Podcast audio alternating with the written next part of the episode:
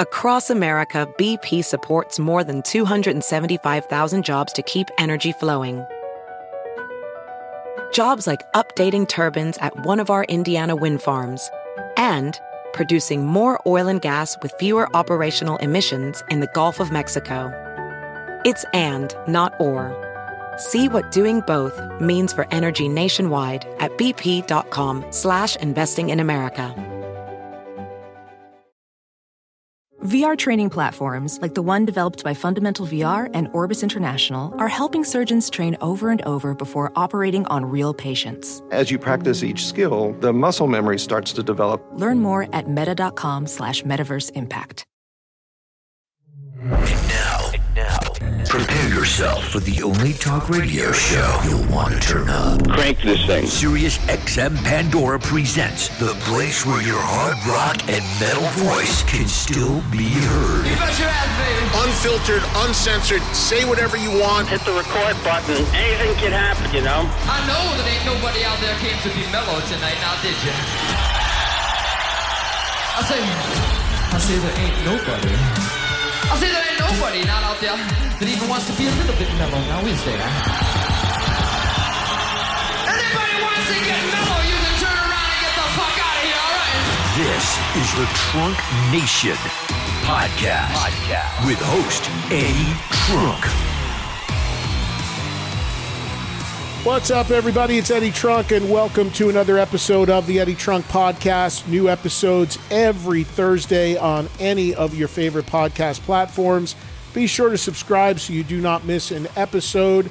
And as I tell you guys every week on the podcast, all the interviews you hear originated on my SiriusXM radio show, which is Trunk Nation, and heard Monday through Friday live, 3 to 5 Eastern, on Faction Talk. SiriusXM channel 103 or anytime on demand on the SiriusXM app.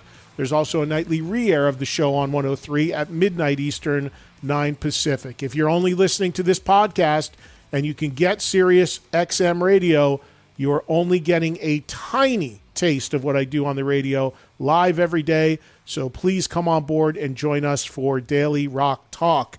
And I got a great way for you to sample the show totally free. You can get a free three month subscription to SiriusXM, no credit card required. All you got to do is go to SiriusXM.com slash Eddie Trunk. SiriusXM.com slash Eddie Trunk.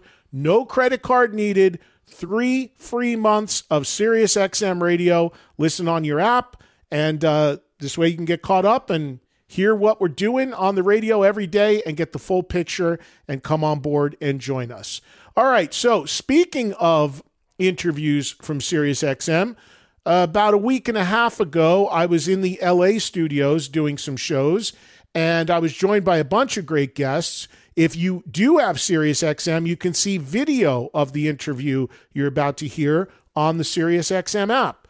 And the interview we're bringing to you this week from Los Angeles is with Scott Ian of Anthrax, who had his son Revel with him who is 12 years old and already an accomplished musician in a couple of different bands. And also in studio, Corey Taylor, best known, of course, as the lead singer in Slipknot, who is about to embark on a tour in support of his second solo album, CMFT2, or CMF2, I think is actually the full name. But anyway, that record is coming out next month. Corey was in LA, Scott lives in LA, and we all got together and had a great time shooting the shit about all sorts of stuff in their respective careers and of course the world of rock music. So, without further ado, we take you to the SiriusXM LA studios. We start with Scott Ian and his son who gets involved, and then Corey Taylor joins for a good part of the second half of the interview. Hope you enjoy this. Great catching up with these guys and having them on together, and happy to bring it to you this week as the Eddie Trunk podcast. So, how are you, man? Good. How are you? I'm good. I'm good. Uh, what have you been up to? You sh- you said you were in New York for a while. Yeah, summer vacation. We uh, we're not out this summer, which is a, a rare thing. Why Um, is that? By choice or No, because we're making. Well, there's two main reasons. We started making a record, and uh, Charlie's out with Pantera. Oh, that's right. Your drummer's not around. I forgot. I forgot he's in Pantera. But uh, but even if uh, even if that was the even if that wasn't the case, if Charlie wasn't out with Pantera at, at this point, I think we would have taken this summer off because even since shows started up again for us in 2001, um, it wouldn't have made any sense for us to be out this summer. We really needed to start making an album so we can then come back, let's say a year from now, and uh, start on a new cycle because you know it's been seven years since the last record. We did the 40th anniversary thing, like you know, it's time for new music. I was going to ask you about that. How long it's been since For All Kings? Seven years. Seven years. Jesus, I I know. that's insane. Revel put it on in the car the other day, and I was like, I don't think I've heard this album in seven years. It's like it's, and it felt new to me, which was cool because Yeah. I haven't listened to it in so long. Uh, Scott's son Revel is here, and uh, for those that don't know, Revel is a musician himself. And yes. R- R- Revel, how old are you now? I'm 12. You're 12. Anybody that's seen Scott's social media has seen Scott and Revel jam, and it's incredible. And uh, I, so I was went, well, I don't know what it was, four or five months ago. Well, uh, I'm not actually in that band anymore. okay, well, the band I saw you play at the bowling alley, that's not happening anymore. No. It's already lineup changes. I actually, He's actually already dealing with upheaval in his career yes. at 12. Yes. I have band practice today. I play guitar in a band called Reject Your Reality. So now you're playing guitar. Yeah. So because when I walked in, I was I had no idea you were going to be there or your dad was going to be there, and I was there with a friend to see another band, and there you came in and got ready to go do your thing, and I th- I thought it was pretty pretty killer. But you've moved on from that. Uh yeah. Now you you are going to play. You're not sure what you're going to play: guitar, drums. You're going to play both, or you just Oh no, I'll do anything. it's crazy. Can you play bass too, Yeah. yeah, everything. Scott? Did you teach him all this? Um, n- no, no. Uh, obviously not drums, and uh, no guitar. Totally self-taught. I mean, once in a while. Well, you kind of told me you told me to play with a pick, so I started playing with a pick when I first. You know what I mean? Like right when you were you really little yeah like when he was really little and didn't really understand how any of it worked but he's i mean he just sits and learns songs and writes songs uh, you know all day long basically riffs. yeah riffs all day long just Twelve. yeah Jeez. And and what about uh, drums, Scott? Can you play drums? Terribly So d- how How did you, you Revel? Did you're you learn decent. drums self-taught too? Did you just figure it out, or did you get lessons? pretty much. I had lessons when I was younger, and um, starting from like when I was nine years old, I took lessons with a drummer named Thomas Lang Okay. for like two years. I need Thomas to, is I the need to get back into it. yeah Yeah. but he plays every day we we built a, a studio at our house so he could play anytime and uh yeah it's it's if it's not drums it's guitar if it's not guitar it's bass it's always it's just music constantly which is the best So, do you want to? I know you're still tw- only 12 years old, but is your goal to be a musician like your dad for a living? Yes. Is that what you want to do? Yes. It's a tough road. You Hey. ready for it? Uh, sure. The ups, Yeah. the downs, the travel, all that sort of stuff. Uh, The problem today, and Scott, you tell me if you agree with this, but you know, back when you were starting, when Anthrax was starting, when we were all starting out, the whole goal was to get a record deal because that was the gateway into being able to make a record. yeah you couldn't put an album out yourself No. you couldn't physically make a record you couldn't do any of that stuff I'd say that all the time. I think people forget that. Like you physically could not produce right and distribute were just- music. In the car today, we were just talking about we're gonna start like actually building the studio. Um, the control room yeah, the now, control room. And we were saying, because I'm super into Black Flag right now, we were saying we could make. You said you said you could make an album just on your phone. That sounds better than any Black Flag album. technically from a production standpoint that is absolutely possible But here's the downside of all of this, as I see it. So there's so there's the upside. Kid like Revel, 12 years old, do whatever he wants, put music out. You can you and your dad can put stuff on social media, you guys playing. It's great. But the problem is so can everybody. yeah And that makes Sure. the pool like it used to be like when your dad got a record deal, that was like a whole hurdle you reached. You separated yourself from the pack, you had arrived. Now you're everybody's in that same pool and it just got a thousand times bigger. So it's like it's almost like I don't know, Scott. You tell me if if you agree with me, but it's almost like the idea of selling music is gone. It's just no, we have it and listen to it. Because you know, how many people do we know, Scott, that we run into and they're like, uh, like I get calls all the time. People say to me stuff like, uh, "Whatever happened to a band? Like, what name the band?" And they put out like a record every other year for the last twenty years. These Right. people just like Right. disappeared. They you know, checked out. You know, I, I, I think look, it's obviously we grew up without. We're from the pre-internet era, and uh, you know, I see now the the tools and the assets people have to anything you want to learn how to play on guitar you just go on youtube. Anything you need to know how to do you can just go on youtube and learn how to do it. And uh but then you anyone can do that but not everyone is going to then take that knowledge or take what they just learned and be able to transform it into something better into something great into something brilliant or genius or or different or new groundbreaking. Um so i i think yes there's a much larger pool a hundred percent. Um but at the same time i'm a true believer in the best stuff is always going to rise somehow. Just like back in our day in 1983 there were probably a thousand dudes easily who were better than me on guitar. There were probably a thousand bands that wrote great songs that no one ever heard because there was no internet you know what I mean? Yeah. And it's the same now. You could be the sickest shredder sitting in your room at home in your gamer chair. Um, and you may be technically an incredible guitar player, but does it mean you can write a song? Does it mean you could ever leave that room in your house? That I mean, Which some is people exactly, can't. Which is exactly my point. My point is there's a ton of people flooding the channels Right. that should that that are just congesting things and making things oversaturated that probably shouldn't be. You can't fault somebody just having fun. No, of course. But at the same token, it's like it makes the good stuff even harder to find. Possibly, but that's why people still there are still people out there doing those jobs, trying to weed out. Back in the day when you'd have a pile of tapes, cassette tapes, or and then CDs on your desk, and like, geez, I got to listen to all fifty of these things to try and find a band. You got people doing the same thing now, scouring TikTok, scouring YouTube, looking for what's the next thing, what who's going to set the world on fire, whether it's hardcore or pop whatever it is that's i mean mike gitter a guy that we've both known for a million years he's still one of those dudes. He's still out there doing it. And uh you know there, there are there are people who still do that. They're still they just have a lot more shit to weed through. Yeah, but do you think that, and I've talked to some people about this who do that now, do you think that these people are really listening for what is good, or are they just looking at the analytics?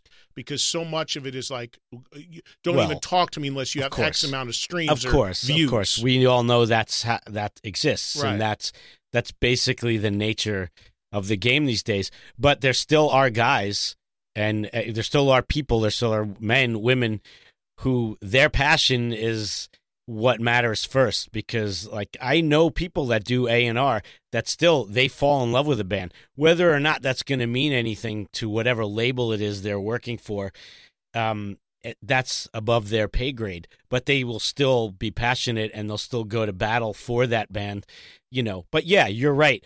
So much is analytics. Um i don't know what to even compare that to back in the 80s when let's say i mean we were lucky we found johnny and we were able to get a deal at megaforce and that was our stepping stone you know to what the major record deal the major label deal which was of course everybody's goal back then that was the that was the chalice And that, that, was the holy easy. grail You, you you you just getting Johnny on board was not. I mean, No, you, you went at him at an IHOP or Yeah, something. You yeah. told me or whatever. Yeah, so I mean, because well, he didn't have a pot to piss in Right, like us. He just had a, an idea and the, the the heart to go do it somehow. But uh, back then, you know, you had the gatekeepers who, you know, like we were just a bunch of kids playing what we didn't even know was thrash metal yet, and on this indie label, uh, us and Metallica, and then. You know, we sell out the Roseland Ballroom in August of 1984, and just so happened that night you had Elektra, Atlantic, and Island were all in the building and Metallica signed to Elektra, and Raven signed to Atlantic, and we signed to Island, and that was all pretty much based on the fact that who are these three bands that just sold you know four thousand tickets at Roseland?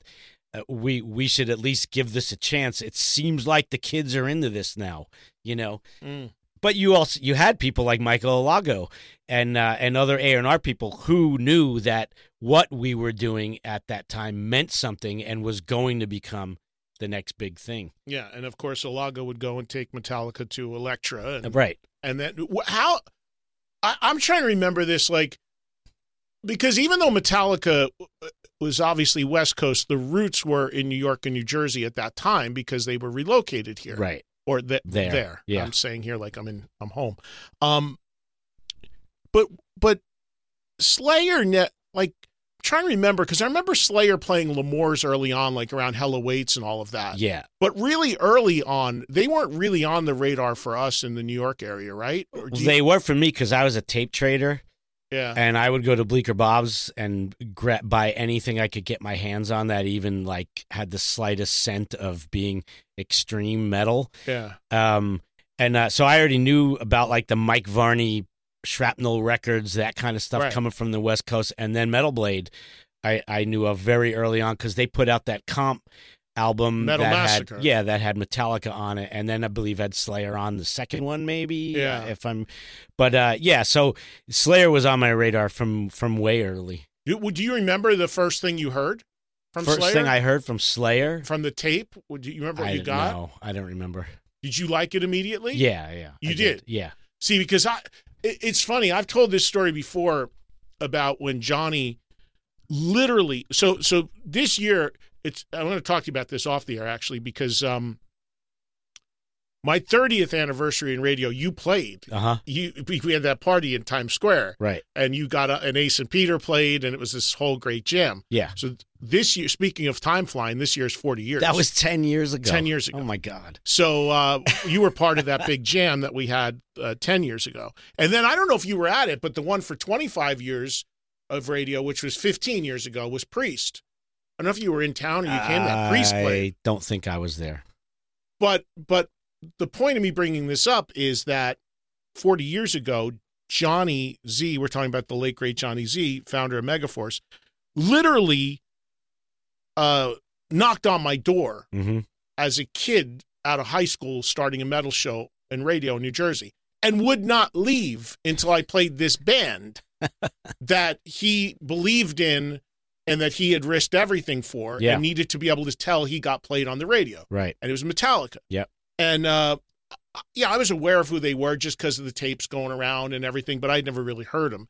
And uh, he played, he- had the 12 inch single for Jump in the Fire Uh huh. and he would not he physically i was like john leave it i'll listen to it. I'll see maybe next week or whatever. Because 83 i'm on the radio. I'm, my hands are shaking because i'm i'm nervous Yeah, you know? I, sure. I'm, I'm still new to it. And back then there's no computers there's no cds there's no Mhm. nothing. You're playing vinyl. Yeah. you're queuing up records with a needle and you got to make sure it's the right spot and it doesn't skip and the record's clean so I had a lot, like it's, it was a lot to deal with, and he wouldn't leave. He's like, "By the way, Ed, I, I got to be able to say how to play. Please, please play." That was So- Johnny. oh, yeah. So I just wanted to get him out of the room. yeah.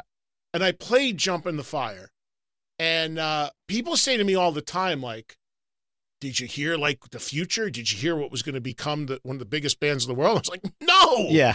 Like you know me forever. I was into Kiss and Van Halen. Sure, like, I, what the sure. hell was that? Meanwhile, you're thinking I've got I got three and a half minutes to find another song to play. Well, I Jump in the Fire is like six and a half minutes. Oh, I is think, it? Or six. Oh. I think it's longer, at least four or five. Right, right. Not that short. But yeah, I'm just like getting ready to get on to the next. But people say to me all the time, like, "What'd you think when you heard?" it? I was like, "I don't know." Like, you I- should you should have you know you should have a story. I knew it then. Yeah. I knew it. The clouds parted and the light shined down and said they are going to be the biggest band in the world. like that thing. When what's that quote from? uh from the guy uh, who's now, Jon Landau, who's now Bruce Springsteen's manager, but Yeah. was a writer at the time. The first Right. time I heard Springsteen, he goes, "I heard the future of rock and roll or something." I couldn't say that. I could say that if I lied, but I was like, I, I thought I heard a car crash. Like I couldn't process what that was.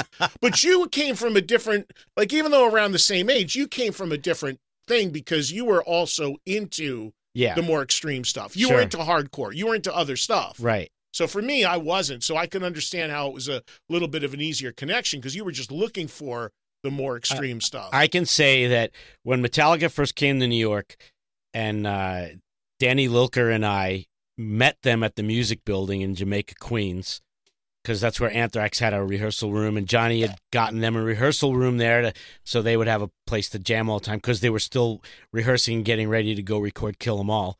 This is when Dave was still in the band, and uh, we would sit in the room. They would they set up in their room and uh, they did something different than I had ever seen. Every band that I knew that would rehearse, you'd set up your gear like like a show, like a backline and then you'd stand in front of it and play.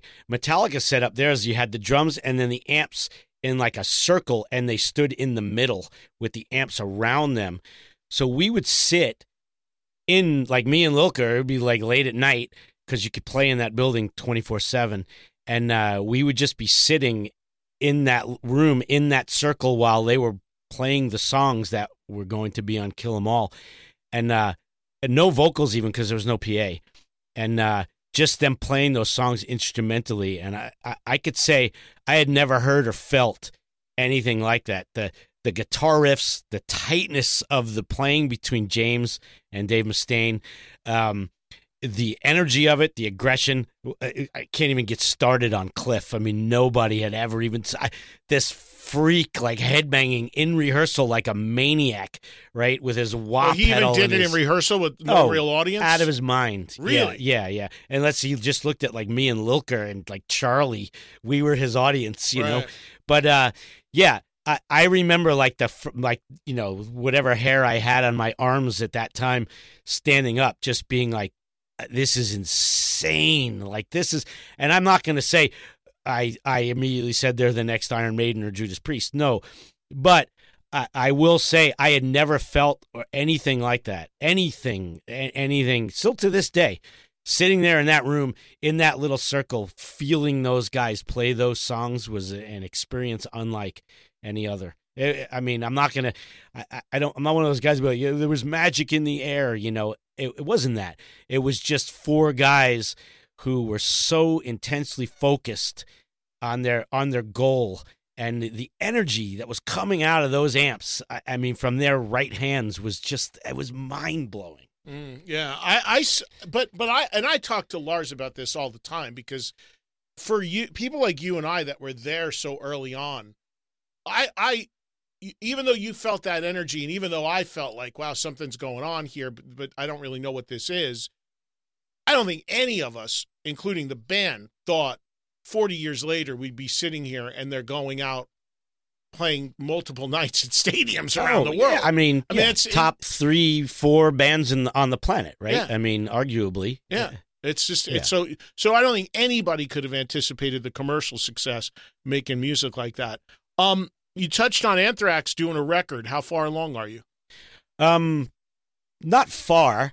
Um, but we did. Uh, we had a, uh session here in L.A. Uh, Charlie, Frankie, and I tracked nine songs. Um, I finished the guitars on those. Uh, right, uh, right before we went to New York. So I don't know, sometime end of June, something like that. Uh, Frankie is currently in LA tracking bass on those nine songs. Saw him last night with Jay. Right. I've got. Uh, I'm going. I'm going. I'm not gonna say where, but I'm going to the studio Friday. Uh, to since I've had time, like a month to live with my guitar tracks, I've heard like lots of things that I think are very cool to kind of add. So I'm going on Friday and spending a day doing some overdubs. Donais is already working on solos back east at his home studio, and uh, I am working on lyrics. So um, I think we're we're well into it. Let's put it that way. Um, there's going to be another recording session, October, maybe November. Charlie's got these two windows uh, to get in because we have another four or five we want to track, and uh, we're hoping, you know, if all if things just stay on the very loose schedule we have, I'd like to think by new, you know, by Christmas, New Year's, we'll have most of this wrapped up. Maybe not mixed, but certainly all recorded by then. The last thing would be Joey singing, obviously, right? That'll start. Um, my goal is to have three songs ready uh, for him to start on next month, Oh, okay. and uh, and then from the Joey, it doesn't take him very long. Once he kind of wraps his head around it and you know kind of runs it through his filter, um, he he's a fast worker. So uh, once he starts, it doesn't take long. It's more, I think, the onus on me of being happy with the lyrics I'm writing, and because I actually had like three or four songs written months ago, and then I revisited them like a month ago, and I threw them all in the garbage. I was like, "This is this is crap." So, uh, but I'm in a much better place with that now. Do you uh, direction wise, anything you can tell the people listening as to like where it's where it's going? Is it pick up kind of like where for all kings and and worship music that you know that sort of thread? It's um, you know, anything you say is. What am I going to say? the greatest record yeah, we've I ever mean, written. uh, You No, know, I don't mean it's that. Not, it's just- not done yet, so I can't say that. I can't say that cliche yet. It's right, not finished. right, right. but uh, but um, yeah, it's certainly certainly of the nine we've tracked so far, and of course the rough kind of uh, demos we have of some of the stuff we haven't tracked with drums yet. Um, uh, from a riff point of view, it's definitely. Uh, I mean, it's riffs with all capital letters. Like if you were going to write, you would write riffs in all capitals with an exclamation point. That the riffs are killer. It's very riff centric. Um, there's a lot of faster up tempo material. Certainly. Um, uh, Revel, what do you you you love it? He's been listening to these songs. I what do you think of it? It's like uh worship music mixed with sound of white noise. Uh, interesting. All right, that's an interesting blend. No Among the Living thrown in there. You always have to go Oh. with the biggest To record, me- Revel. When you got to interject that, it's always like every Kiss record's the next Destroyer. Yes. Like, but uh, it, all the riffs sound a lot like sound of white noise to me. Huh. really? Interesting. Did you realize that, Scott? to me, no. I find it. It's. I think there's an intensity way more so than sound the white noise. It, it in my brain. But, like songs like Invincible, no Invisible, Invisible from sound the white Invisible. noise. Yeah. and this is not an exit. Uh-huh. Some of the songs for the new album remind me of those Cool. songs. Those are super heavy or songs. Room for One More. Uh huh. Ah, oh, I, I had dinner with John Bush last night. He'd be happy to hear this, I'm sure. Yeah. I Uh, I think it's more. I think the riffs are more intense than sound the white noise, but I also am in the band, like, and it's hard for me it. to the vibe It's more groovy. more groovy. Okay. right. It's your review, Cool. Scott. There you go. Your son keeping you in line. yes. That's awesome. It's not like the full thrash, like the Right. Well, we're not. I mean, it's not. It's yeah. It's not going to. It's definitely not that. Your dad's a lot But- older now than when he Yeah. wrote Yeah. Gung Ho. You know, it's a different. But there is. But Yeah, there is, I I will say there is a song. I won't say any titles yet because it's it's still probably a working title. There's definitely one song. It's the fastest thing we've ever done. Uh, um, Wait, there's was- another song that we haven't recorded yet. That's also in the vein more of a gung ho or a caught in a mosh. Like, because Charlie and I talk all the time. I'm like, you know, we need. I said, this. I said we, we still need something that's like a three and a half minute just ripper. You know, like something like that. And then, of course, after the fact, then we come up with something like that, and I'm like. Hey, I forgot I'm I'm 60 now, and now I have to play this song for the next three years.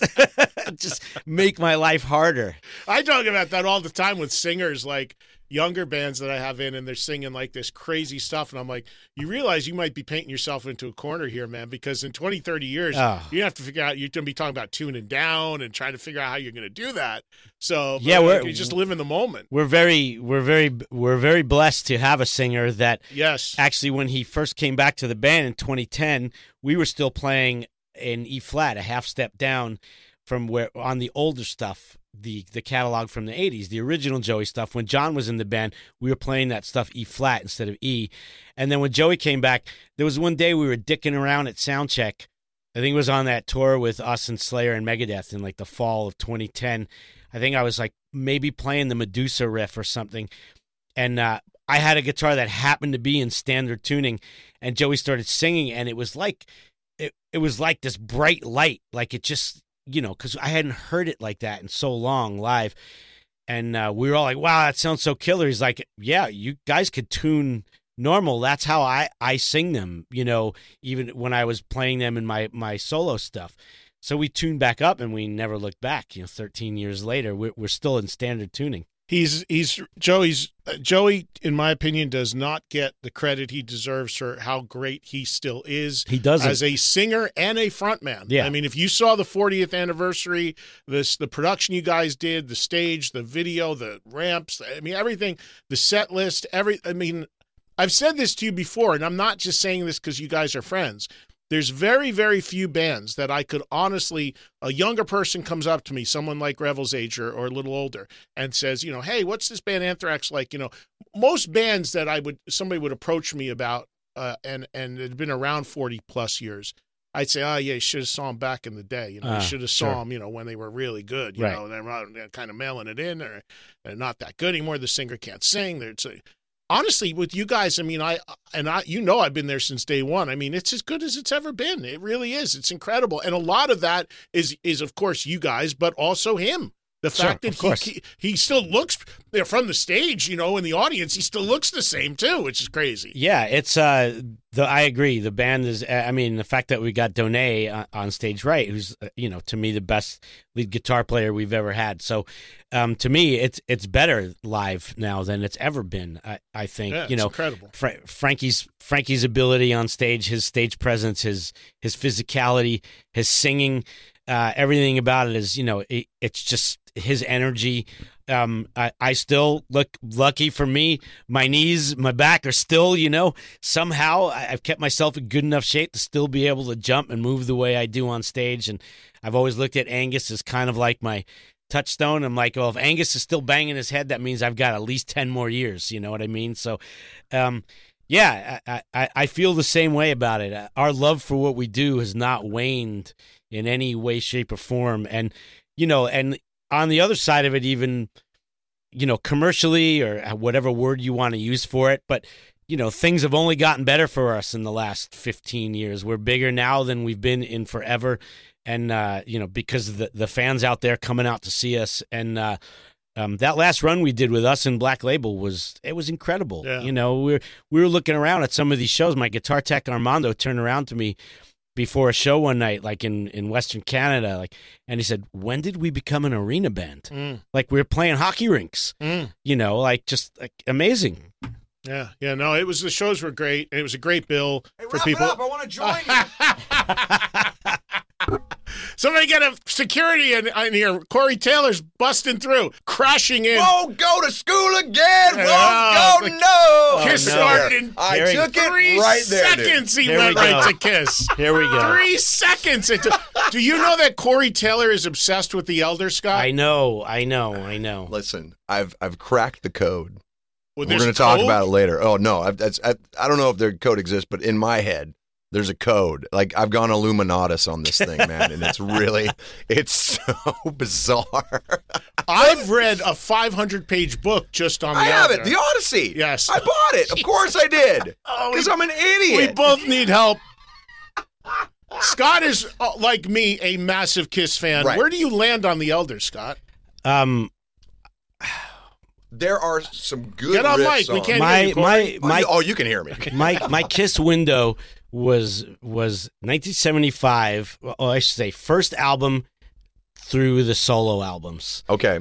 and uh, it was pretty tightly closed after that. I will say I I did get the Elder back then. Um, when did that come out? So the Elder was 80, One. right? Or 81, because that's right, because Okay. Unmasked was Yeah. 80. Yeah. I was. I mean, no, no. Is my no. In that that year, I mean, I was.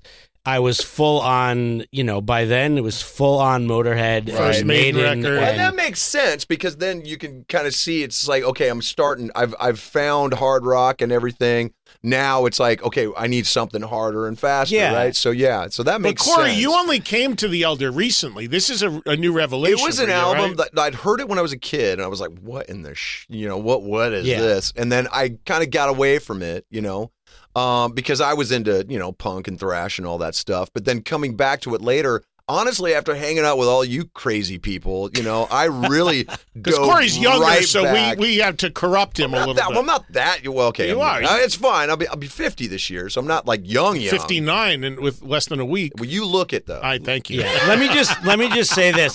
I, I don't want people to think that like I mean to me those years of Kiss from like Oh. 75 to 78 Dude. it still means to me Right. exactly the same as it did back then all these years later Right. I could put on any one of those records and I'm just as excited by it like it it just for me it, it holds it has such a hold on me but it was very much that that time period uh, only. I mean, come on, look, I've got this. Oh, dude, I've you got, got this it. on my Yeah, leg. It's crazy. Gene Simmons takes up one fourth of my body. I mean, I, I think that's all I need to say. There's no, I'm a, I'm a card carrying member Right. in the Kiss Army. Right. But I am I am inherently interested in all the bands that I like in the periods where they were kind of unraveling. I find that in retrospect really interesting Sure. periods. Right. Like Aerosmith, Rock in a Hard Place, Night in the Ruts Oh, period. dude, yeah. Really interesting. Um, right, right. You know, for you guys, even for Anthrax, you know, like the Stomp 442 period and, you know, that stuff, that, you know, Inside Out and Fueled and all Uh-huh. that stuff that was going on. And then the record with Joey N. Bush. I mean, all that stuff to me is really interesting when I look back on people like with Sabbath, there's, you know, technical ecstasy, never say die. People Right. say that's the end, that were ho- Right. horrible records. Well, is there some good stuff in There's there? some moments. So the Elder Right. is that, you know, that clump of time for Kiss Sure. right. in retrospect, but I find it interesting. So you got into it later. Right, you're like, right. sounds So like I've the been same thing. able- You kind of dissected. it. I've been able to go back and listen to it with a certain type type of filter that it's like I know the history. I know like like, like you that six year period in the seventies they were bulletproof. Yeah. man. I mean they were the greatest, one of the greatest American rock bands, and they really to me were the progenitors of modern rock.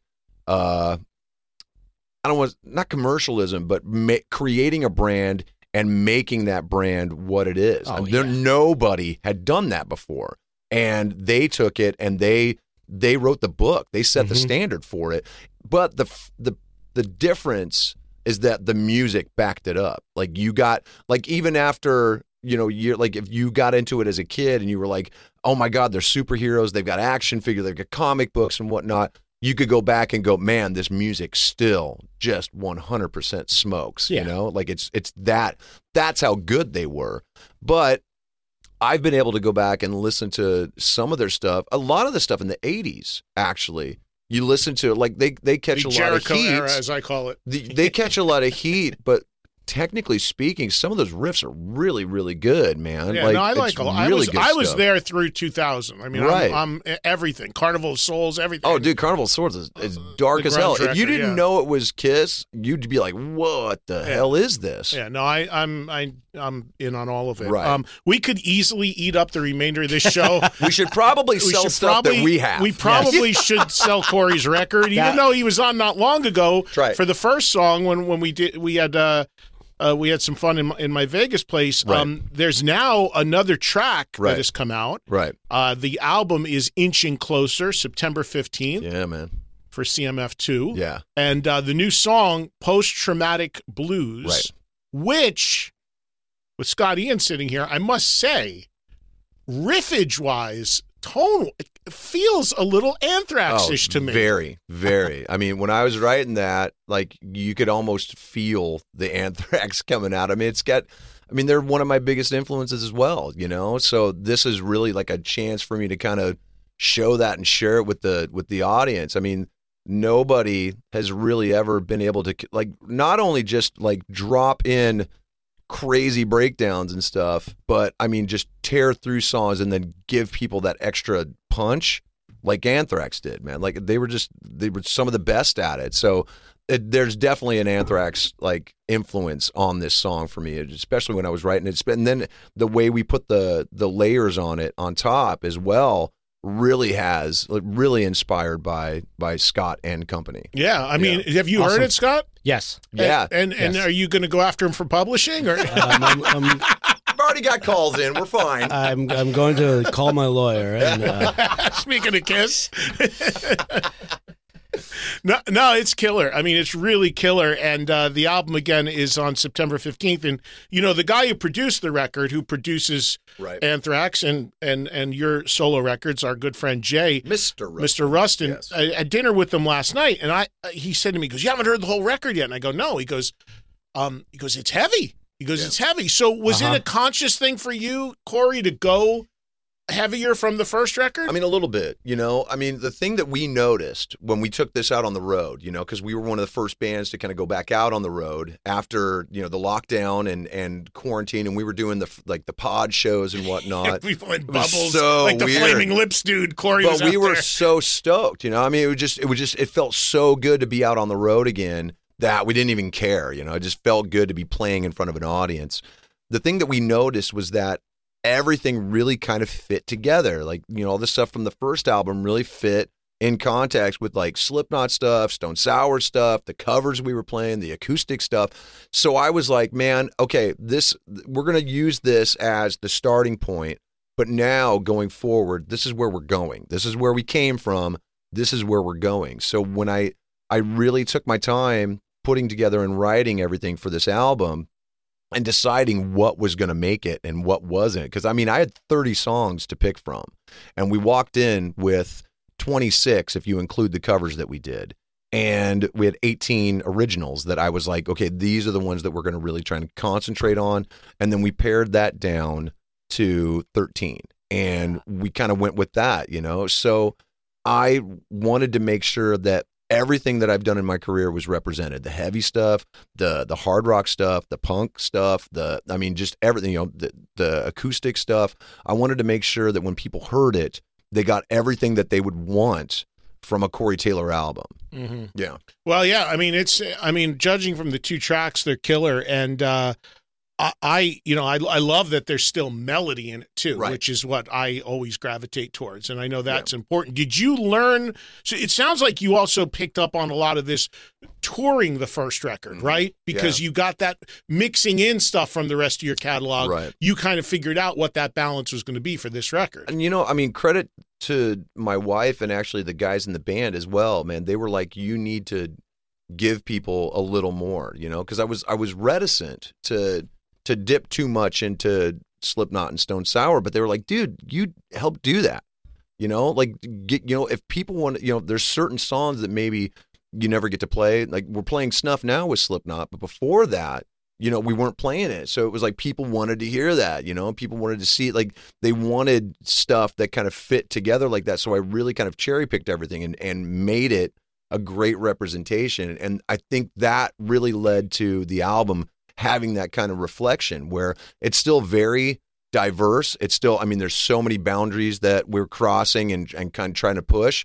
But at the same time, it feels like something that I would have put out in retrospect with you know with Stone Sour on one side and Slipknot on the other. Yeah, the other the thing I love about uh, the latest song, Post Traumatic Blues, which you can hear online right now, is um, the guitar trade off. Yeah. like which is Zach and Christian, right? yeah, Trading Zach and off. And that's killer. Like I love dual guitar stuff. I love trade off stuff. Yeah. And Matt Scott, with you guys, I mean, I know Jon plays the bulk of the leads, but you guys will do some harmony stuff here and there. But Oh, yeah, you ever totally. feel like play? You ever have a desire to play more leads? Like, would- could you ever do like a, tr- a full trade off thing like that? Um, yeah, but it would have to be more in the context of, let's say, the hard rock world. Like, uh, like I could I could handle Ace Frehley level Right. licks, or let's say Joe and Brad level, like that stuff. If you're talking about, you know, once you get into the metal or shredding type of, it's just not my forte.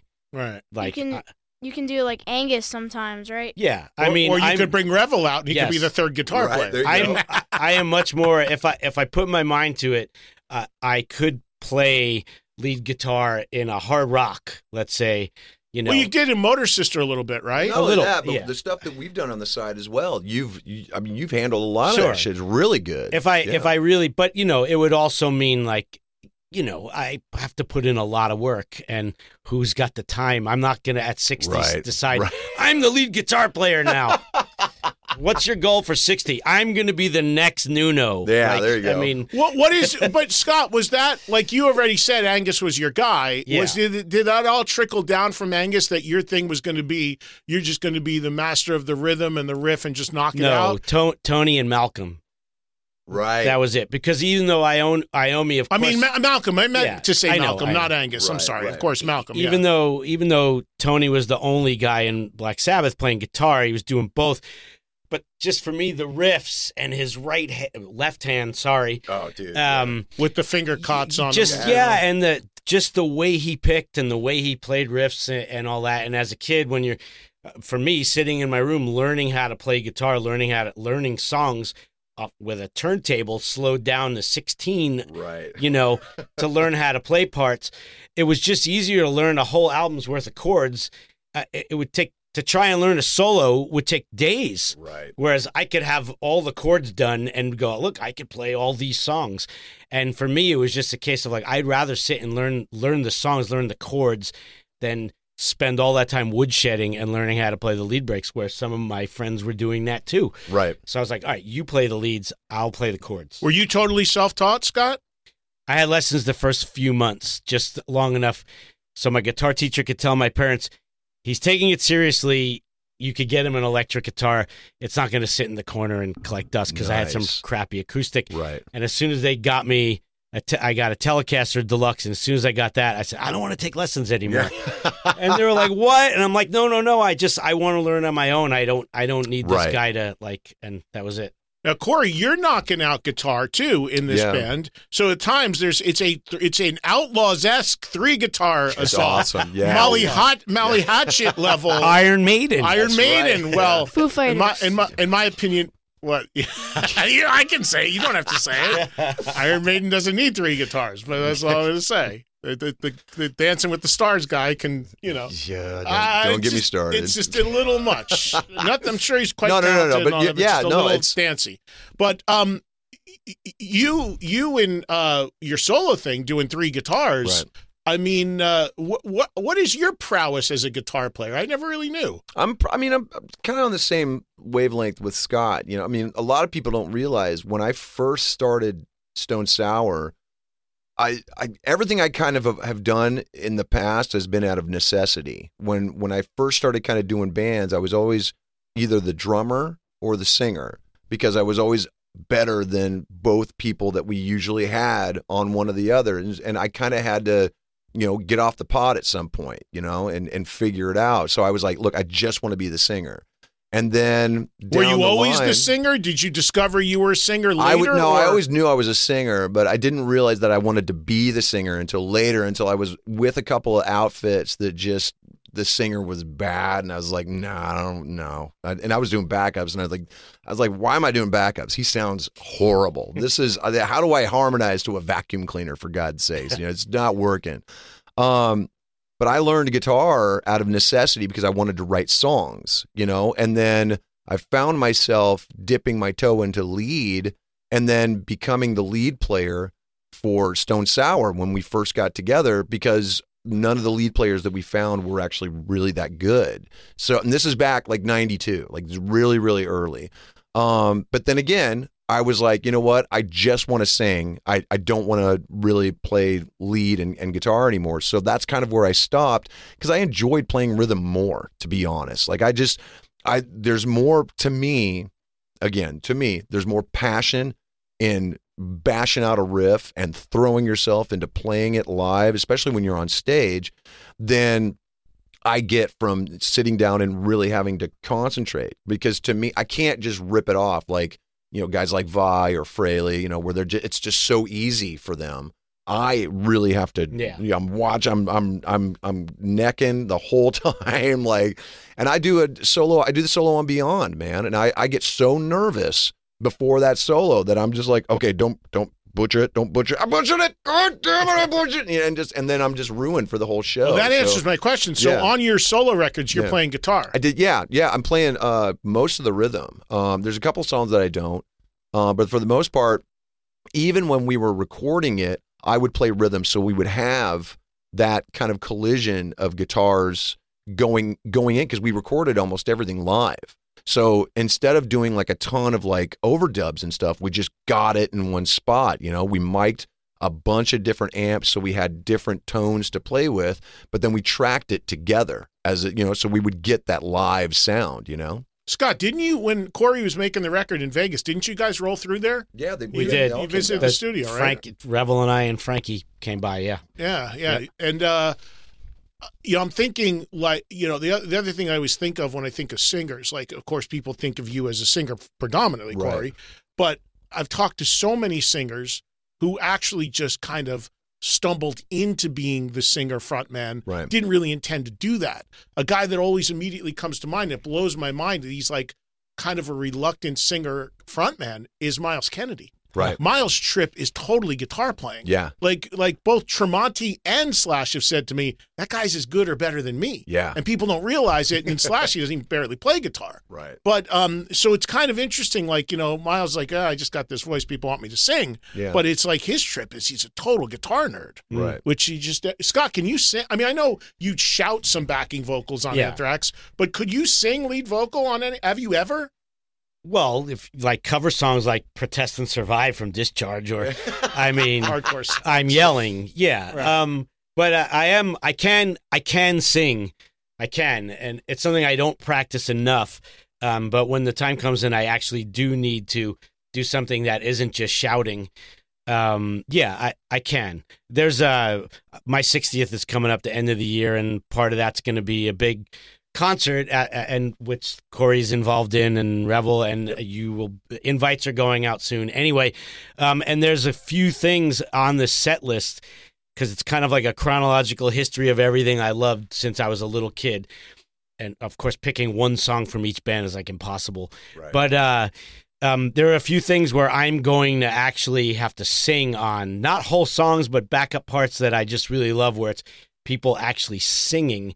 And uh, I'm going to try it, not just on the night. Like, I'm going to Wait. work up to it and hopefully be able to actually do it. That's like, Hey. Bulldog from the Beatles is Oh, dude. I, yeah, I man. picked that song and I want to sing I want to sing Lennon's parts like and I'm gonna I That's a tricky mean, tune. yeah, too, yeah. man. Why not go for it at you can sixty? talk What do to you got me to lose? you know I mean You're, that whole part I'm gonna Right. sing that Revel has a question for You're for. doing Elton John. You're singing an Elton John song, right? With mom. yeah Pearl and I are gonna duet on uh, uh, Don't Go Breaking My Heart Ah, Oh, dude, that's nice. rad. That's, that's awesome. Okay. And by the way, your birthday, for those that don't know, is New Year's Eve, right? Right, yes So it's a New Year's Eve slash. It's, it's your birthday party. Obviously, it's a big one. Sixty. yes You got a year on me there, but uh, that's huge, you know. And and obviously, it's happens. Are you actually going to do it on New Year's Eve? yes Actually, on your birthday. Yes. All right. All right. Very cool.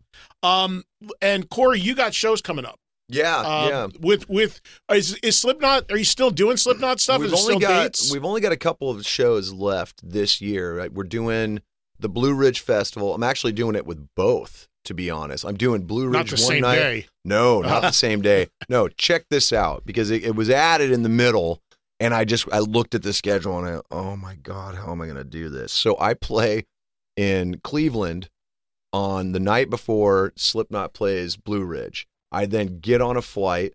I fly in. I do the next day. I do Blue Ridge.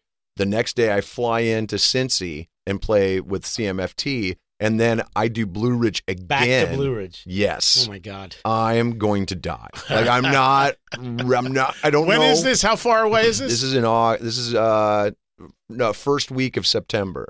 All right, so- I just worry about the heat factor. Oh, if oh, it's, I'm uh, not. things Listen, outside. I've been killing myself in a mask for years. I, Yeah. I'll be fine. You know, I only have to do one of those nights in a mask. I, I I'll be okay. But I'm like sitting here going, "Oh my god, That's I'm intense. 49. How am I gonna do That's got to be great though for you with your solo thing above the other benefits of it to be able to go out there just you know throw on well, t-shirt, I mean, jeans, oh, shorts, dude, it's whatever. the best. But the you know the crazy thing is, is I've injured myself just as many times doing Stone Sour and solo stuff as I have with with Slipknot. Man, it's like I I tore the muscle off my calf at the first song at Carolina Rebellion in uh, 2018. The first song, I stepped on stage with with Stone Sour, and I went, "How's everybody going?" And I ran, and it just went, poof. and I and I I thought somebody had shot me in the leg, Right. dude. It was crazy. Ugh. And I, yeah, I mean, they were like, I mean, "There's nothing we can do. It's just going to heal itself." But you know, and I mean, I had a bruise that went all the way down. I had to walk with a cane I, it was crazy, dude. And I was just like, I'm stumbling around, going, "I look cool, don't I?" But I finished the show. Like, I mean, what are you gonna do? You know? Yeah, well, you gotta, you got an, ex- uh, the, the, you basically are going to really start here.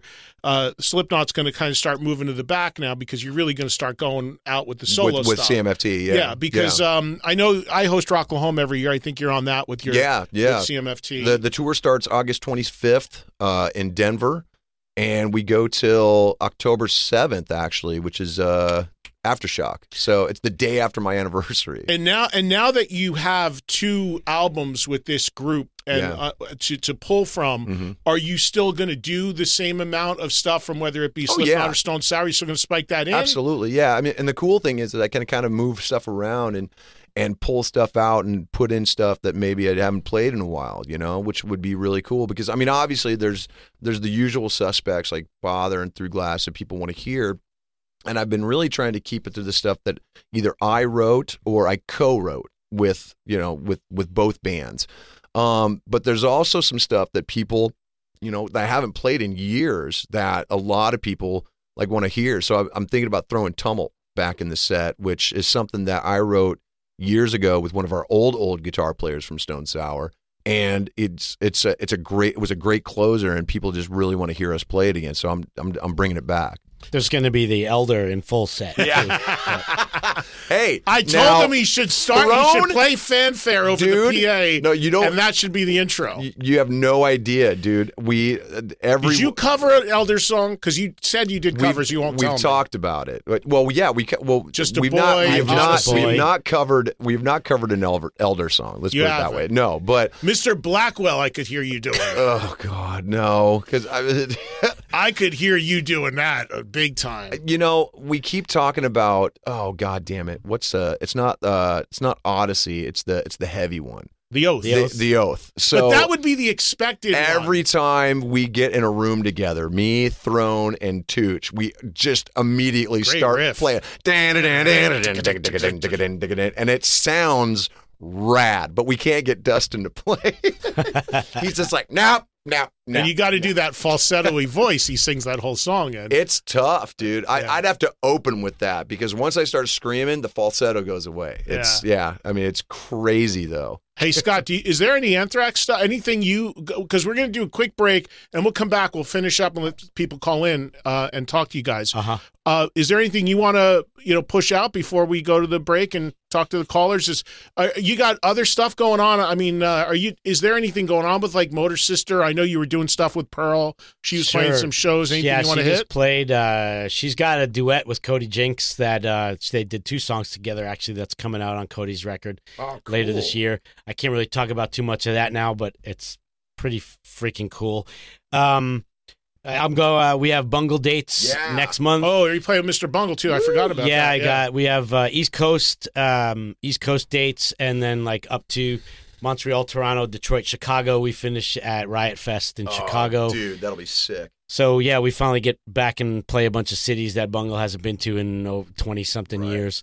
Um, so those would be fun. You could just find Mr. Bungle on Instagram or the Ipecac website to check that out. And uh, yeah, making an Anthrax record. My my focus is really uh, um, really getting the lyrics done on this Anthrax record, and uh, and like I said earlier, hopefully getting all the recording wrapped up by the end of the year. Nice. So you know, with an expectation of we would have have an album out for next summer. You know, probably songs before that, but the full thing come out at, at some point. You know, next summer. So no Anthrax shows at all on the books until that's done. Um, there's stuff that's not confirmed yet, but but there will be, I think, stuff before that. Yes. And the last thing for each of you, because I haven't yet, but I and I'm pretty sure Rocklahoma will be the first time I do. But I've not seen uh, what I call Pantera 2.0 with Charlie and Zakk. That's I- I out there right now. Oh yeah. You Yeah. both seen it? Oh yeah. Yeah. And your thoughts, Scott? Yeah, it was Dude, great. We, we actually saw it. I, uh, Bungle played on Knotfest Yeah. in Chile, and uh, Pantera was on that as well, albeit without Rex, because that's when Rex got COVID. Right, he had and they- COVID. They, sent him home, but uh, still, it, it still forty thousand people in a stadium in Santiago, and uh, getting to hear those songs. And I would say a large percentage of that crowd had never gotten to see Pantera Yep. Yeah. because of the looking out at the age of the of the audience. And uh, yeah, uh, just a mind blowing moment. Just uh, so much. and it was without Rex. Did you have Yeah. you seen him with Rex? Yes. I haven't seen it with Rex. I saw it at Graspop. wow. So because they were on right before us at Graspop, um, this just this year, Right. And I hadn't seen them because I we were flying in and out, so I didn't get to see them on that run, that Uh-huh. South American run. Right. And dude, me and Alicia ran out to the front of house, and I didn't even care. I was like, I'm I'm watching this, Yeah, yeah. you know.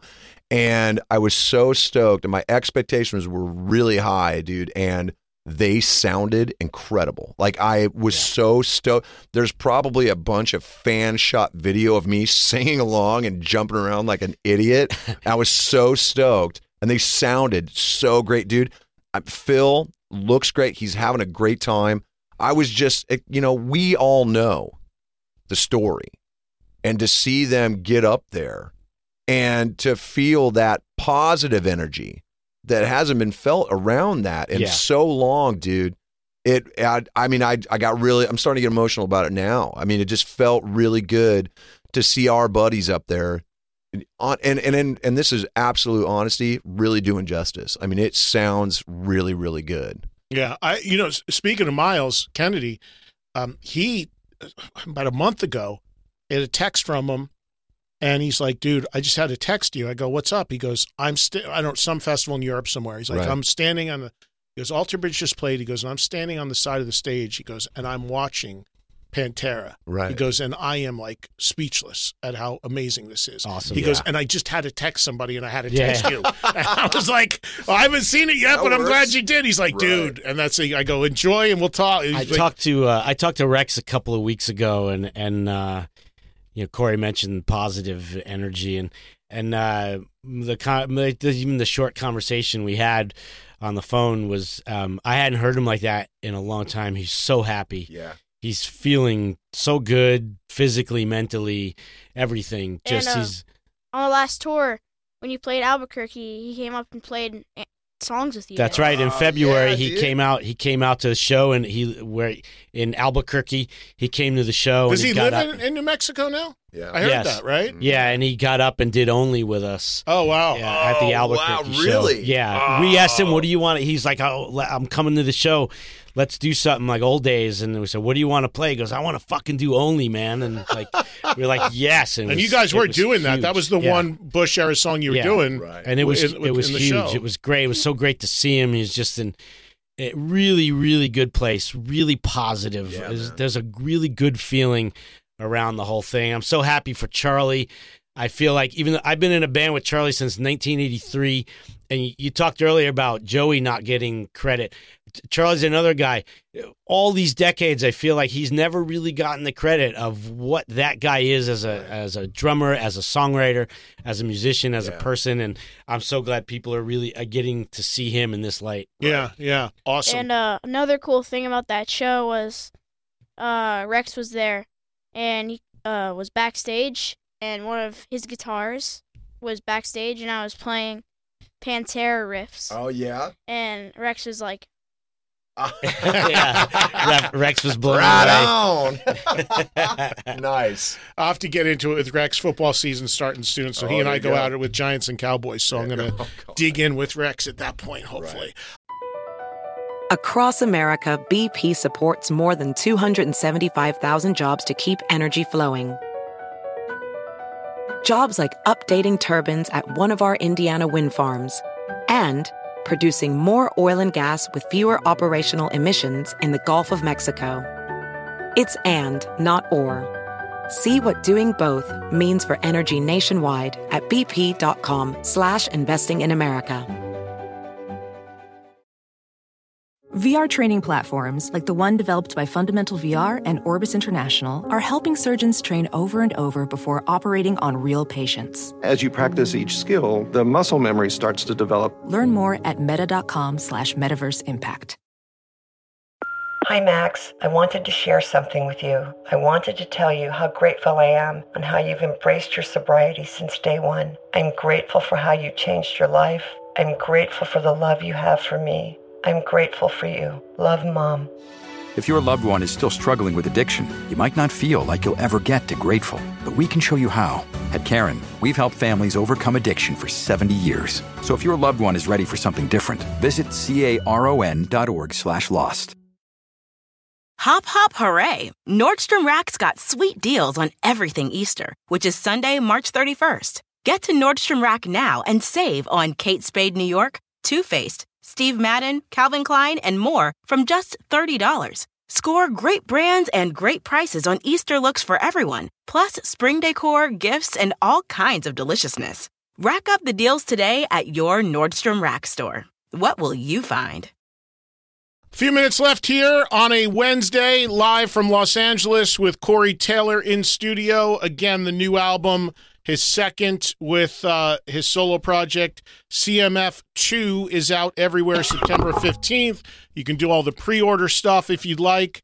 Uh, two singles out now Beyond and Post Traumatic Blues, both with videos that you can see on YouTube. You're going to hit with the third song before it hits? Uh, Talking about it, yeah. Um, we're trying to figure out which one it's going to be. Uh, there's a couple of uh, uh, couple of ones that are really kind of in contention. I know that the UK wants to drop one specifically for them this month. I, so we're kind of talking about that, but uh, right now, yeah, we're just kind of still trying to figure out what the next move is going to be. But I mean, which is great because Beyond still is climbing, like it's doing really well. It just cracked the top ten on uh, Active Rock. Yeah, Wow, which very is cool. crazy. Yeah, man, we're really stoked. And we talked about when you were on from my place in Vegas the video Right. because you, that you did that that abandoned water park Yeah. and we, we talked about all that. If you guys missed that conversation, it's on the app. You can go listen to it. But we had a great talk about uh, the video. You got you have another video done yet Not for yet. another That- song? you well, haven't shot anything yet. We do, but we I can't talk about it. But you Um, did shoot another video for yeah. a song. Yeah, yeah. So you got that coming. Yeah. Okay.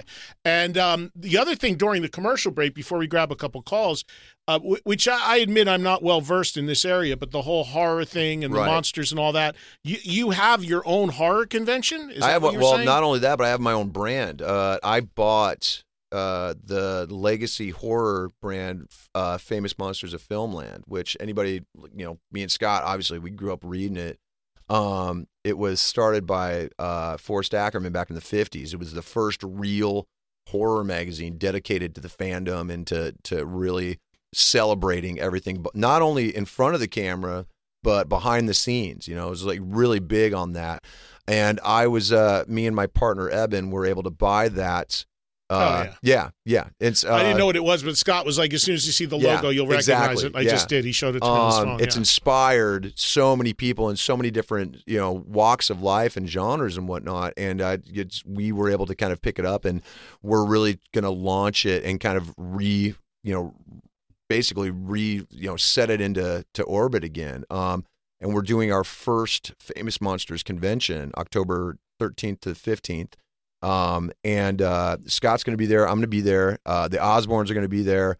It's going to be. Where is this? This is it. God, Where is it? King of Prussia, Pennsylvania. That's Okay. it. Yeah, yeah. outside of Philly. Which is kind of our. It's our homage to uh, you know, everything out of Penn State. You know, obviously Romero did a lot of his stuff outside of Pittsburgh and whatnot. Savini still lives there. Like it's kind of like the heartbeat of to us of of horror. You know, so it's it's going when to be you really say the. Osbournes are doing your thing, Ozzy is going to, to show as well? Yep. Wow. Yes. That's yeah, pretty cool. and that's. I mean, we're we're really really uh, honored to have them. I mean, when this was something that we really wanted to make special, and you know, Sharon Ozzy and and Jack. Actually, I mean, they were all really really stoked. Uh, I I'm I think Sid and and Kelly are going to be there as well, but don't quote me on that. Obviously, they just had their baby, so.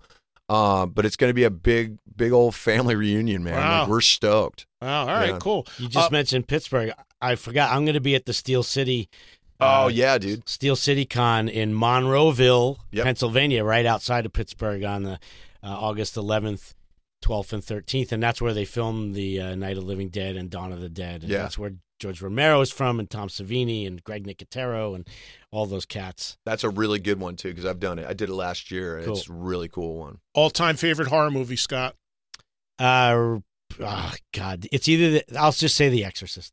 Oh yeah, there you go. Corey? Uh, Halloween '78. Halloween 78. Mhm. All time favorite Kiss record, Scott? Uh, Dress to Kill. Really? Yes.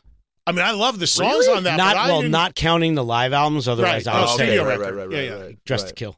Wow, that I didn't. I mean, great. I mean, Yeah. but I didn't. You don't hear that that often, It's true. Corey. Love Gun, actually. Really? Yeah. yeah. Also interesting. What's yours? Rock, and roll, over. Yeah, I knew that. right. By a hair. I mean, they're all great. I mean, Yeah. his first six and um, impossible. yeah, but I mean, Yeah, it's yeah. there's really no wrong answer. on the first six, Yeah. no. But So rock and roll over is just the. It's so raw, It's great. and it's just it. It's that you know where Destroyer was so polished, and I think Love. I think Love Gun look gets looked past a little bit. I think it's a much better record than for whatever reason it kind of gets glossed over. But right. uh, I don't know. Rock and roll over is just where every element of what was Kiss live Sure. and Right. raw and came from. People forget that I didn't. I didn't even realize this because uh, Rock and Roll Over was the new album when I got into Kiss Okay. at twelve. Okay. but I bought Destroyer first. Right. But I didn't realize this until I read some books. There was a lot of backlash to Destroyer Yeah. after it came out when it was new 'Cause of the production. because it was so Yeah, polished and yeah. orchestrated. And where is this you know band coming off of Alive? Like what is this? Right. So that rock and roll over was actually a reaction to that. That even though Destroyer was successful, Right. Remember the biggest song on it was a, a ballad Beth, with- yeah. without even anybody on it. Right. But then you look at Great Expectations, which is such a left turn. Like it's even more Yeah. like weird than Beth. yeah, you I love that. I mean, I love that. It's record. Destroyer, Yeah. no, no doubt. But it's like you could see how in that moment, if if Kiss finally breaks off of Alive, Right. And now, okay, here comes that studio record, and Right. you get that. You're like, wait a minute. So they were like freaked out, like, and and it was like, well, we better get back to doing basically a live in the studio record, Right. which is what Rock and Roll Over was. It was done live in a theater, basically. Anyway, again, we could go to Yeah, yeah. Yeah, dude. we we will do a whole week of Kiss. Anybody want to ask ridiculousness. qui- uh, Kiss Cat questions? Uh, Cassan- call into the trunk line. you know. Cassandra in New York has been waiting for a long time. Cassandra, you're on with Corey Taylor and Scott Ian. Hi, everyone. Thanks again. Hi. Hi. for taking. I appreciate it. Love the show. Listen, I have questions for Corey. Uh, you're so Uh-huh. welcome. But I just wanted to say to Scott, listen, I saw Anthrax with BLS at the Fillmore in Charlotte last August, and that was an awesome version of the song "Keep It in the Family" that you guys did. Really Oh, enjoyed thank the you. show. You killed it. Thanks so much. Hope to see you guys again next time you come through New York. All right. Thank you so much. Now, Corey, you're so very welcome. Um, listen, I'm a I'm a huge fan. I've seen all three of your bands perform, and I've seen the Cherry Bombs. Let me tell you, your wife kills it. She does a phenomenal job, and we have Smoke tickets to the Shack. Oh, in yeah. Oh yeah, I'm so psyched to see that. Jesus, I can't wait. Um, my birthday is like the same time. But listen, I teach in Westchester County, New York, and my classroom is decorated with Slipknot decor. And I play music Oh, from nice. all three of your bands to my students, and they love it. I even wear the T-shirts to school. Thank God my principal is lenient with that. But um, listen, here are my two. Here are my questions for you. One, I just wanted to know who is your favorite artist to collaborate with and why. Um, and maybe you know who might you like to to work with in the future. And finally, like, are there any future plans for Stone Sour? Okay, I'm, I'm going to answer the first. Well, I'll answer the second one first. There are Okay. currently no no plans to work with Stone Sour right now. Um, that's kind of All right. on in indefinite hold for a while. Um, but the answer to the first uh, the first part of your question, my favorite person. I mean, I've been really ha- like stoked and privileged to work with a lot of great people.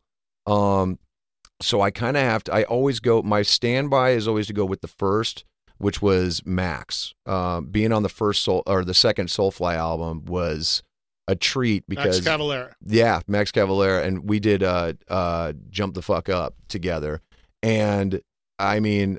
I wasn't anybody yet, you know. Like I was, it was just me, and I was just a fan, and I'm standing next to Max, and we're making a song together.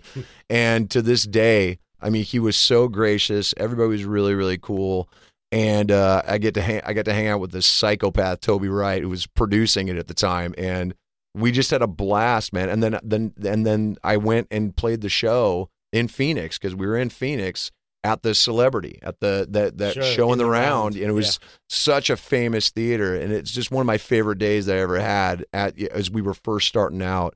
Um, so that's the one I always kind of go to. As far as people I would love to collaborate with, I mean, I have a list as longer than my body, for God's sakes. I mean, it, it's I mean, any everybody from I mean, I'd love to do something with Jelly Roll, who's a, a newer artist, uh, and he's really really cool.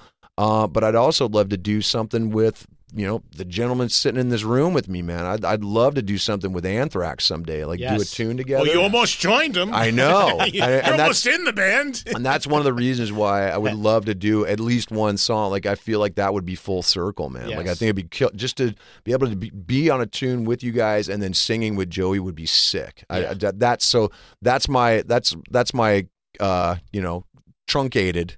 Ah, See see, what what, you I did? there? Yeah, what truncated did. list. Yeah. Uh, a couple, just a few more minutes before we have to end. Here is Charles in West Virginia. Go ahead, Charles. You're on the air. Hey guys, thanks for all you do. Uh, questions for Scott. Hey, uh, Yes. I know no one wants to mess up the dynamic in Anthrax now. We all love what you're doing, but I might have had this question answered with his exclusion from that 40th anniversary. Uh, um, I guess uh, web uh, webcast, whatever the, the big thing you did on the web there, which is awesome. But is there could there ever be a possible tour where you guys do a headline and one of the openers, like maybe one or two bands, one of the bands be Armored Saints, and then bring Bush out for like you know do only, and then Joey and Bush do uh, Ball of Confusion, and then come back out with just Joey. Is there ever a possibility? That'd be awesome. Um, maybe.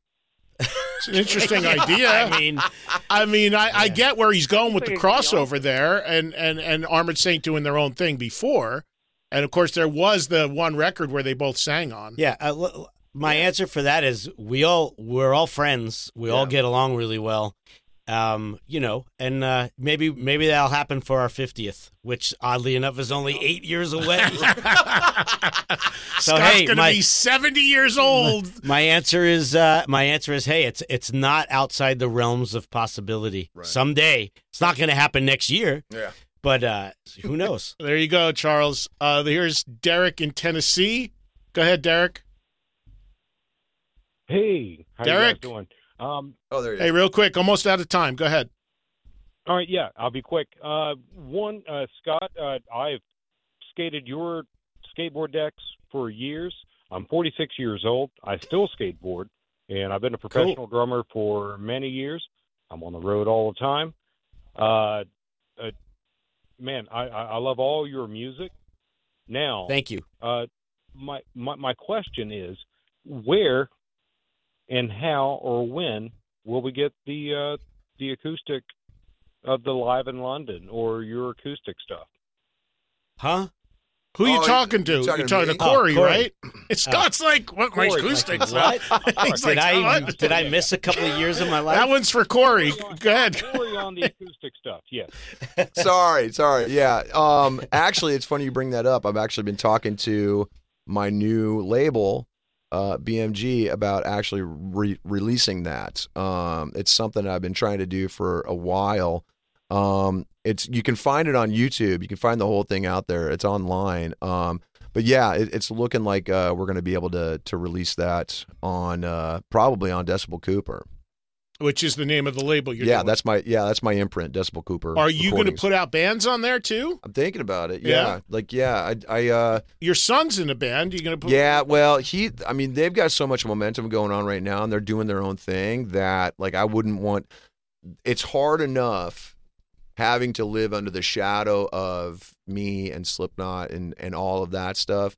If I, you know, Right, I get and with the whole thing about nepo babies and all that yeah, yeah. weirdness, like I like the fact that they're doing it on their own, and we've made them do it on their own. Um, I would never want to kind of you know push them forward while also holding one of their legs. You know, like I would never want to do that. Revel's ready to take over the world at 12. Yes. Right. Well, he I mean, plays every instrument. He's ready to go. He was giving us his whole resume before once you got get here. something that I could hear and we can talk about, man, I'm all about it. You know. So yeah, I'm I'm looking for stuff to possibly put out. And uh you know i just i just all i'm trying to do is put my money where my mouth is because i just want to put out rad stuff. It doesn't matter what genre it doesn't matter who it is. I just want to put it out and and make put good music out there and know that i had a hand in doing it Yeah, I got to wrap up. That's what the music means. Uh, we are done for today. We're done from LA. I'll be back live with you tomorrow. We'll do that throwdown first Cars versus first Boston. That's going to be awesome. Three o'clock Eastern. Well, I'll get Scott and Corey's picks right now off the air, and I'll share them on air tomorrow for their picks on this, but that's going to be a lot of fun. Three o'clock Eastern live tomorrow here on 103. Again, uh, pre order right now the second Corey Taylor album, CMF2, out September 15th. Scott ran down all the stuff he's got, and it's really Revel's world. We're just living in it. It's all about the future. He's ready to take over, playing every instrument. Well, fun day there in LA for sure. Scott Ian, an old, old, old friend. Uh, thanks to his son. His son is super talented at just 12. Keep an eye on what he's doing, man. That's the future right there. And of course, Scott working on new Anthrax music, a bunch of different stuff he has going on. Corey super busy as well with his own career, uh, with his solo artist stuff, and also, of course, with Slipknot from time to time as well.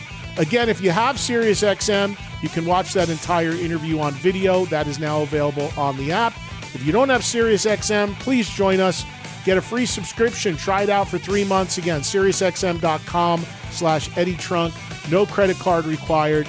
And you can sample what you're missing with a daily rock talk show in Trunk Nation, Monday through Friday, 3 to 5 Eastern Time on Faction Talk Channel 103. Be sure to follow me on social media at Eddie Trunk, Twitter, Instagram, Facebook page. Next appearance is the 18th of August, Rolling Meadows, Illinois. I'll be hosting a show at Reps Place featuring local band The Bites. Really cool, exciting new young rock band. And looking forward to seeing them and seeing you if you happen to be in that part of the country. And then after that, it's Rocklahoma creeping up, almost here, Labor Day weekend in Pryor, Oklahoma. Hosted that every year since 07. Happy to be back doing it once again. Thank you all for listening to the podcast. I hope you catch me on the radio each and every day, and I'll see you out and about. Take care. Have a good one. Across America, BP supports more than 275,000 jobs to keep energy flowing. Jobs like updating turbines at one of our Indiana wind farms and producing more oil and gas with fewer operational emissions in the Gulf of Mexico. It's and, not or. See what doing both means for energy nationwide at bp.com slash investing in America. Hi, Max. I wanted to share something with you. I wanted to tell you how grateful I am and how you've embraced your sobriety since day one. I'm grateful for how you changed your life. I'm grateful for the love you have for me. I'm grateful for you. Love, Mom. If your loved one is still struggling with addiction, you might not feel like you'll ever get to grateful, but we can show you how. At Caron, we've helped families overcome addiction for 70 years. So if your loved one is ready for something different, visit caron.org slash lost.